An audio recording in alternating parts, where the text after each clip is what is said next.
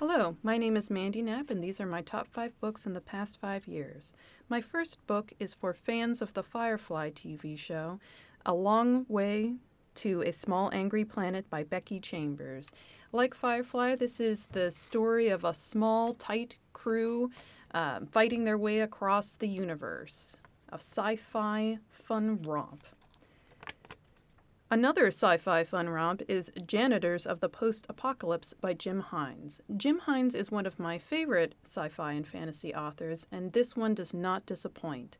In Janitors of the Post Apocalypse, we follow some janitors as they clean their way through the galaxy, saving lives.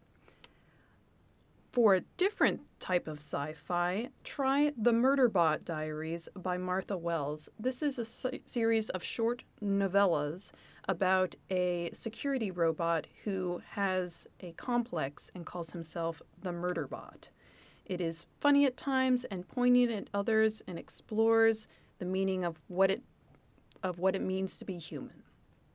Another excellent read is The Seven and a Half Deaths of Evelyn Hardcastle by Stuart Turton.